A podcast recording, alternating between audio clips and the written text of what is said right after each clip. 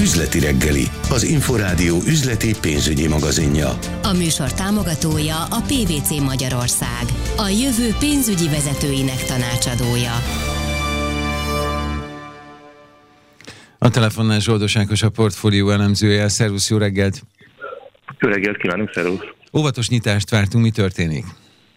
Igen, volt egy kis emelkedés a Bux Index nyitás után, most stagnálást látunk, 65.524 ponton áll most az index. A blue chipek közül az OTP, a Ritter és a Magyar Telekom is mínuszban van, a Telekom 2,1%-ot, az OTP szintén 2,1%-ot esett, a Ritteren 1,1%-os visszaesést látunk, tehát nagyon kicsi a mozgás. Az OTP 17.050 forintba, a Telekom 837 forintba, a Ritter pedig 9.680 forintba kerül. Egyedül a MOL tudott emelkedni, 2,1%-os plusz 2898 forintba kerül a MOL. Már folyam, a 2980 forintba kerül a MOL most. Forinttal mi a helyzet? A forint tovább gyengült az euróval szemben, 1,1%-os gyengülést látunk, lokális mélypontra gyengült most a forint, 391 forint 30 fillérbe kerül egy euró. A dollárral szemben nagyobb gyengülést látunk, 3,1%-os gyengülés, 361 forint 60 fillérbe kerül egy dollár. Fél tizenöt újra ránézünk az árfolyamokra, addig is köszönjük szépen Zsoldos Ákost, a portfólió elemzőjét hallották. Üzleti reggeli, az Inforádió üzleti pénzügyi magazinja.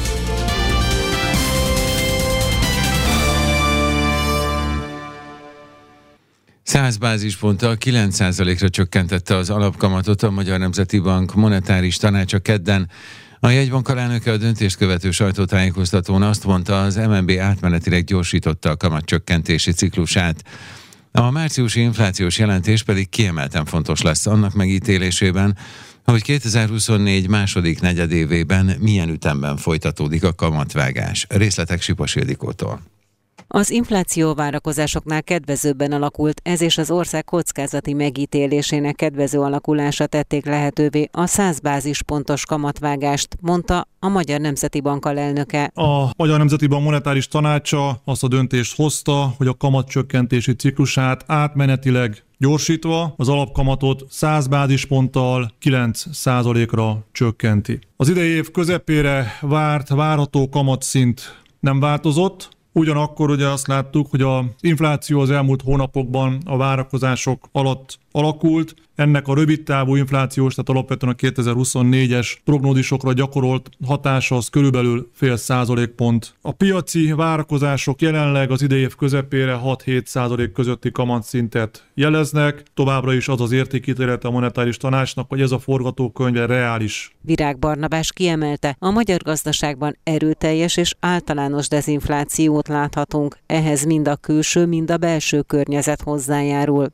monetáris tanács egyöntetű értékelés, hogy ebben a közegben hátradőlni tilos, és nem szabad túl korán győzelmet hirdetni az infláció fölött. Ennek megfelelően az ástabilitás fenntartható eléréséhez továbbra is fegyelmezett, és stabilitás orientált monetáris politikára van szükség. A jegybank alelnöke arra is kitért, hogy a lakossági és a vállalati szereplők továbbra is óvatosak, annak ellenére, hogy tavaly ősszel elindult a reálbérek emelkedése. Az idei évben egy nagyon jelentős reálbér növekedés fog bekövetkezni. Ugye az a kulcskérdés, hogy ezt mikor követi majd le a belső keresletnek az élénkülése. Itt egyenlő azt látjuk, hogy az óvatossági motivumok, az óvatossági megfontolások erősek, amely mögött ugye az a tény állhat, hogy, hogy a magas inflációs közeg az nem csak a jövedelmeknek a reálértékét csökkentette, de magának a pénzügyi vagyonnak a reálértékét is. E tekintetben is azt gondolom kulcs szerepe van az inflációnak az alacsony szinten tartásának. A jegybank továbbra is adatvezérelt üzemmódban működik, és azt a kamatpályát kívánja elérni,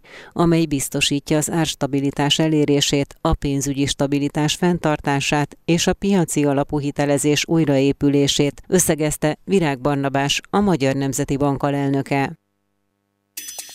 Üzleti reggeli, az Inforádió üzleti pénzügyi magazinja.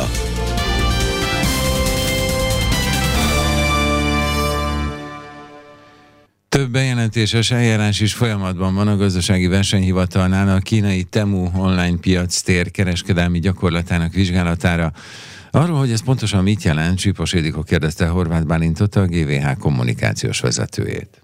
A gazdasági versenyhivatal az elmúlt hetekben, az elmúlt napokban több bejelentést is kapott a kínai online piactér, a Temu kereskedelmi gyakorlatával kapcsolatban, és jelenleg több bejelentéses eljárás is folyamatban van a Nemzeti Versenyhatóságnál a kínai online piasztér kereskedelmi gyakorlatát érintően. A gazdasági versenyhivatal értékeli a beadványokban foglaltakat, illetve részletes adatgyűjtést végez. Ezek alapján pedig a Nemzeti Versenyhatóság megteszi a szükséges intézkedéseket a magyar fogyasztók védelme érdekében, indokolt esetben versenyfelügyeleti eljárást is indít. A bejelentéses eljárásokban a GVH alapvetően azt vizsgálja, hogy fennállnak-e a versenyfelügyeleti eljárás elrendelésének a feltételei, vagyis felvetődik-e a GVH hatáskörébe tartozó, valószínűsíthetően a tisztességtelen kereskedelmi gyakorlat tilalmát sértő magatartás a bejelentett vállalkozás részéről. Milyen tartalmúak ezek a bejelentések, mire vonatkoznak? A bejelentések tartalmáról jelenleg tekintettel a folyamatban lévő eljárásokra jelenleg nem közölhető bővebb információ. Annyit el lehet mondani, hogy a gazdasági versenyhivatal ilyen fogyasztóvédelmi ügyekben akkor indít versenyfelügyeleti eljárást,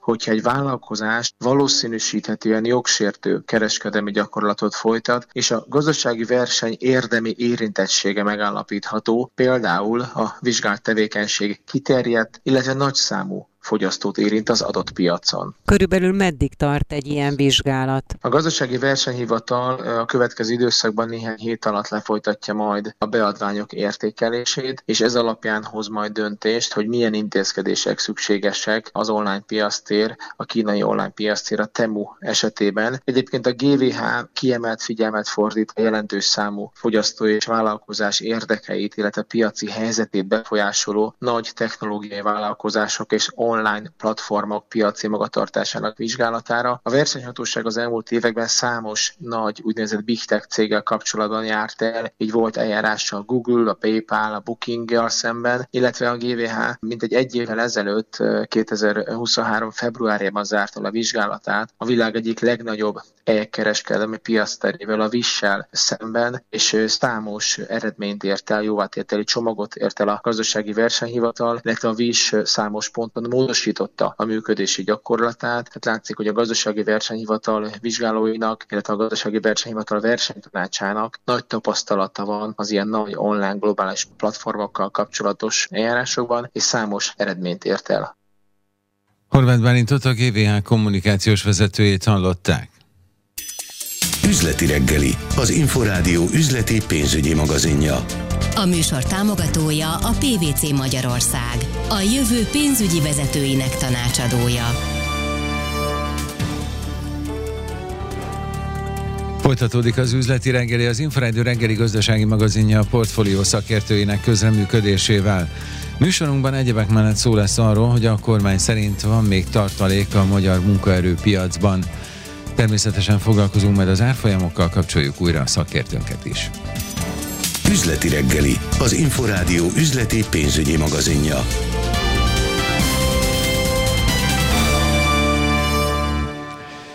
Magyarországon jelenleg 300 ezerre tehető azok száma, akik a kormány szándékai szerint még mobilizálhatóak lennének a munkaerőpiacra. 150 ezeren közülük már évek óta nem dolgoznak, mondta az Inforádiónak a foglalkoztatás politikáért felelős államtitkár. Sipos Ildikó kérdezte Comba Sándort. Olyan 300 ezer főt látunk, ebből hozzávetőlegesen 240 ezer ember az, aki a regisztrált álláskereső a munkaügyi szervezetnél van nyilvántartva, illetve egy olyan 60 ezer körül lehet azoknak a inaktívaknak a száma, akik ugye különböző élethelyzet miatt az elmúlt években úgynevezett passzív inaktívak, tehát szeretnének dolgozni, de mégsem találták meg a munkaerőpiacon a helyüket. Ők lesznek azok, akik alapvetően a következő időszakban ebből a szempontból tartalékként kezelhetők kezelhetők. Milyen eszközökkel mobilizálható ez a munkaerőpiaci tartalék? Mivel rendkívül széles körben mérhető fel az, hogy milyen élethelyzetben vannak, ezért nagyon sok eszközre lesz szükség. Ugye vannak olyanok, akik relatíve jó képzettséggel, jó végzettséggel rendelkeznek, és olyan területen élnek, ahol mostanság ugye új beruházások jelennek meg. Elsősorban őket fogjuk most itt nulladik körben megszólítani. Lesz egy olyan réteg, nagyságrendileg 50 ezer ember, akinek valamilyen képzés, átképzésre lesz szüksége ahhoz, hogy a munkaerőpiacon el tudjon helyezkedni.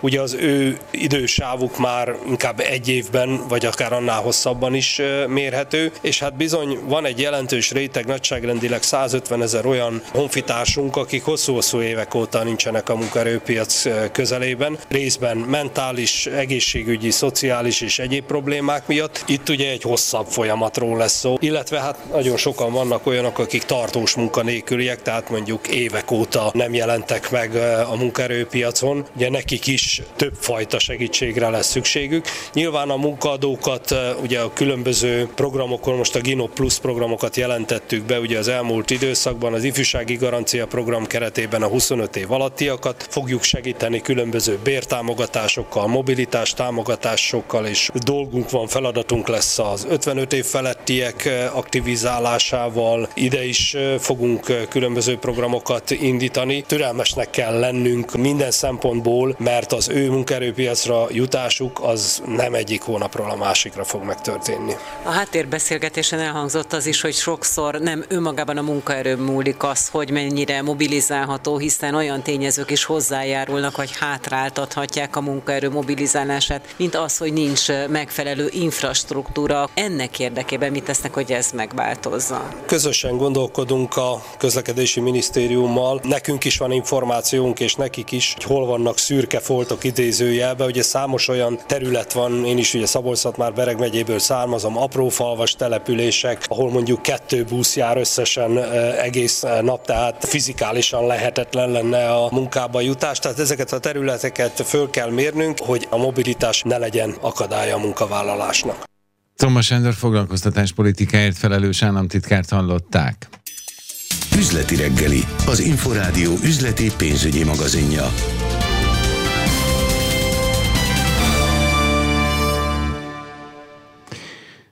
Küszöbön állnak az uniós pályázatok kiírásai, és egyáltalán nem mindegy, mire és milyen céllal lehet pályázni. Erről olvashatnak ma a vg.hu portálon. A telefonvonat túlsó végén van Hecker Flórián, a vg.hu munkatársa. Szervusz, jó reggelt! Jó reggelt kívánok! Mit találtatok a témában?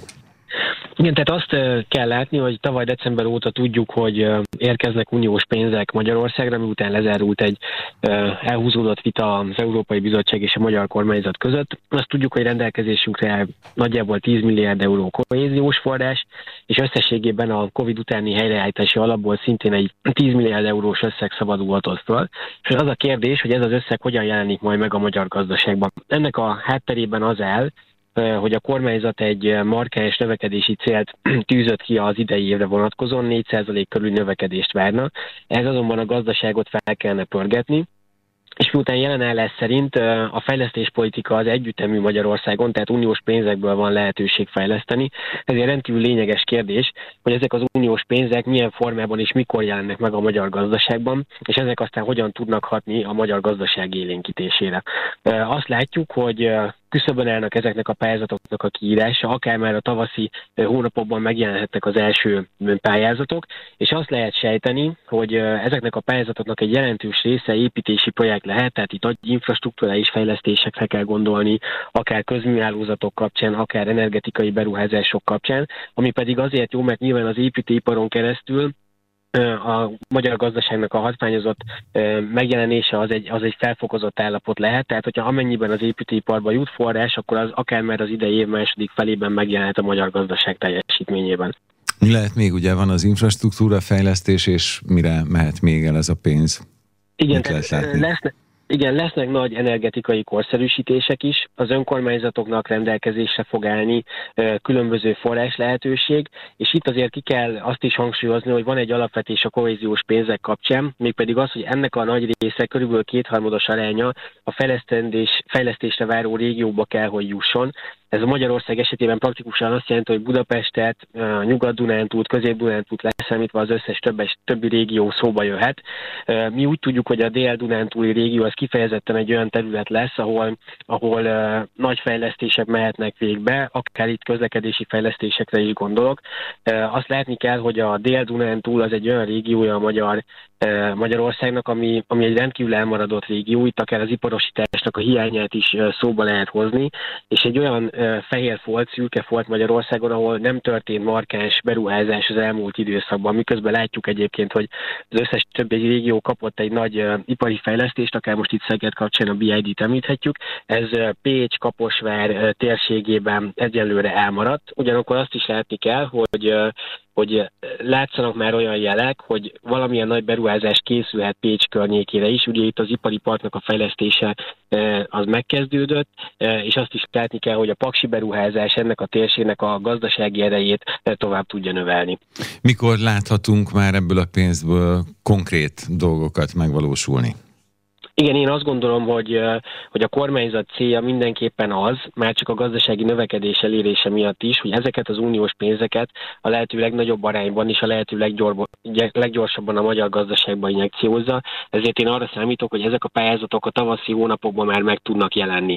Hogy ezek a pályázatok mikor futnak ki, mikor kezdődhetnek ezek a beruházások, én azt gondolom, hogy az idei évnek a vége, a következő év első hónapjaiban ez már meg fog történni. Köszönjük szépen, Hecker Florian Bryant a VG.hu munkatársát hallották. Üzleti reggeli, az Inforádió üzleti pénzügyi magazinja.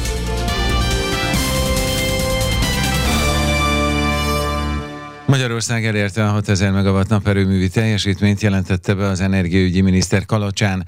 Lantos Csaba arról is beszélt, hogy a zöld energia egyre meghatározóbb szerepe miatt a kormány célja tovább növelni a megújuló energiaforrások részarányát. Rozgonyi Ádám összeállítása.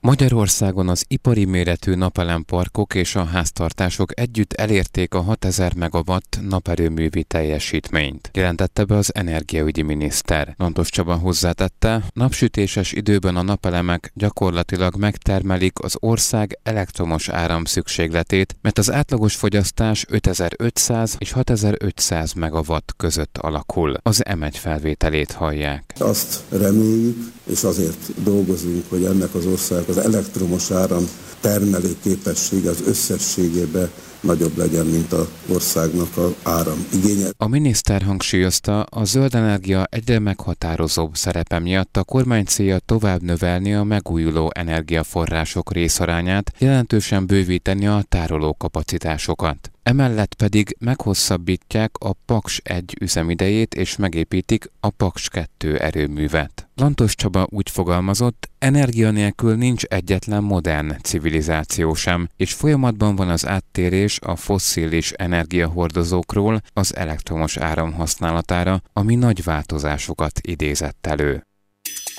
Üzleti reggeli, az Inforádió interaktív üzleti pénzügyi magazinját hallották. A műsort támogatta a PVC Magyarország, a jövő pénzügyi vezetőinek tanácsadója.